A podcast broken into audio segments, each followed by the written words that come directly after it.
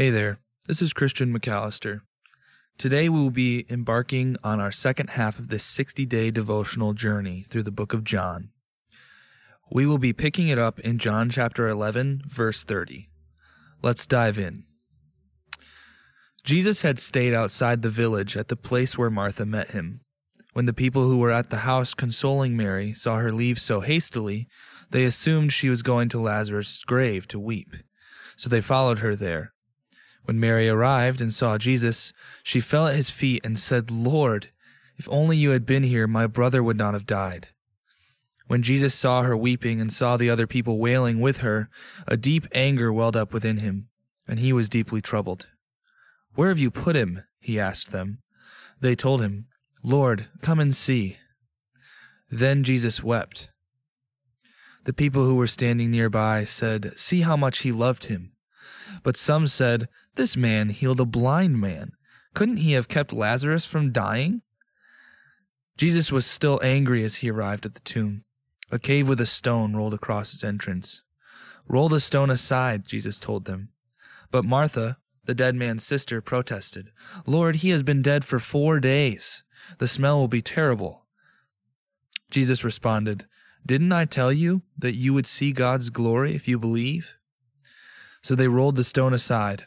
Then Jesus looked up to heaven and said, Father, thank you for hearing me. You always hear me.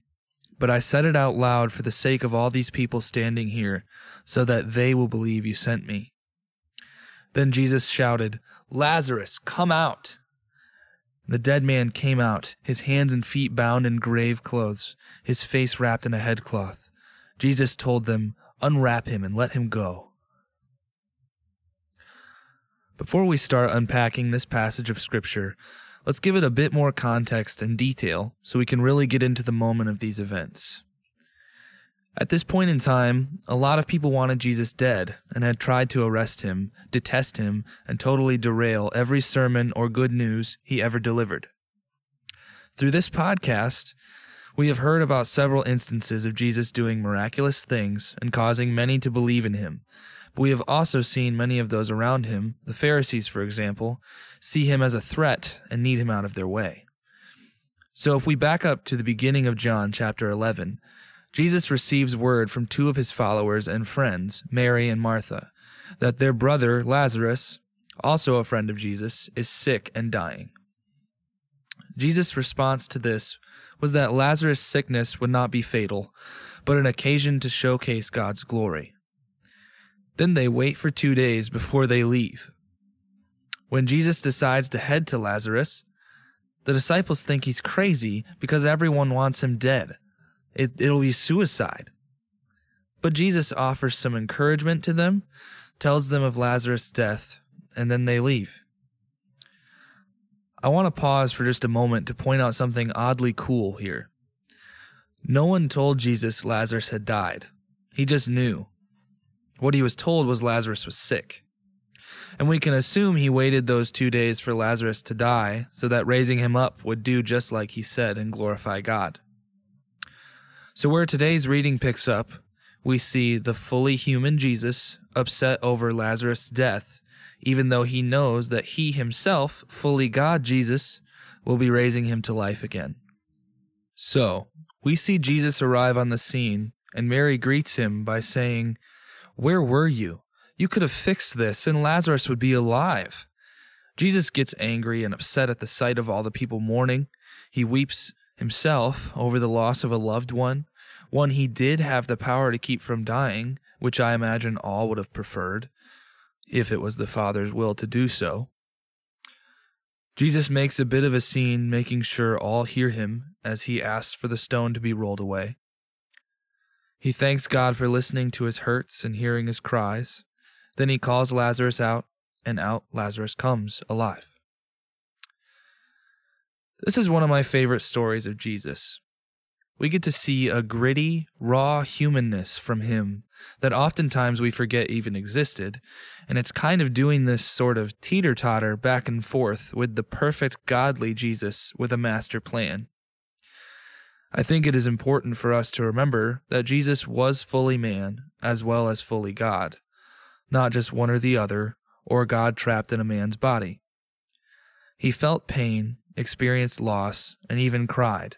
If that doesn't show us that it is totally okay to cry, I don't know what does. Speaking of crying, I am a crier. I cry at movies and TV shows. Uh, this year on my birthday, my girlfriend surprised me after a long day of work, and you guessed it, I cried. Happy tears, of course. But the last time I can say I wept was actually a year ago today when I found out a friend of mine had lost his fight with cancer. We will call him Billy. Billy was a friend whom I loved, a joy to be around, always smiling and always laughing and joking. He shined a light for Jesus.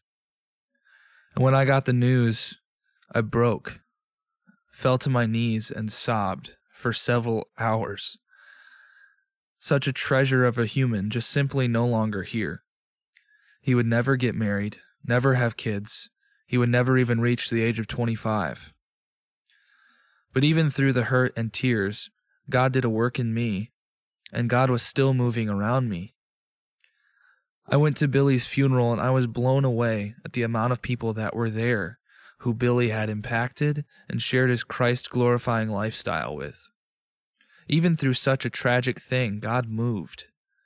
My point here is sometimes our humanness does not understand what God is doing or why things suck sometimes, why people die, or why bad things happen to good people. But God is trustworthy and a lot smarter than we are. So we can lean into his will and trust he knows what's up. All the while, we can cry and grieve when we need to, and our Abba Father will hear us and be present amidst that. It is okay to feel, to grieve, to lament, even when we know God has the victory and has a grand plan that ends in heaven and eternity with Jesus. It is perfectly fine for us to cry when we hurt. It won't change the goodness of God.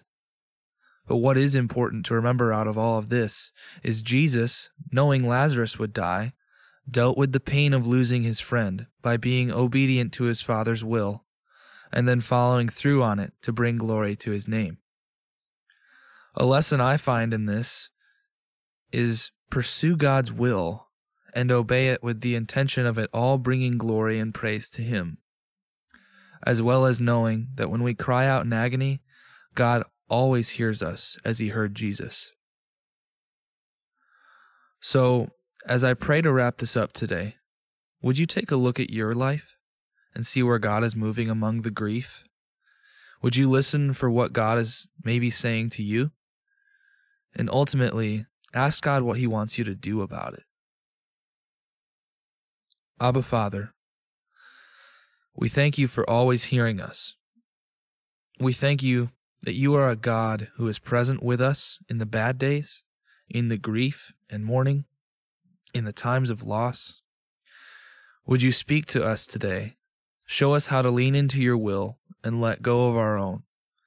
Help us to have the endurance to go through death and despair in order to reach the glory you have on the other side of the dark valleys we may walk through and inspire us to seek after you, to chase the light in the darkness through all of our days. We love you. Amen. Have a great day. Peace.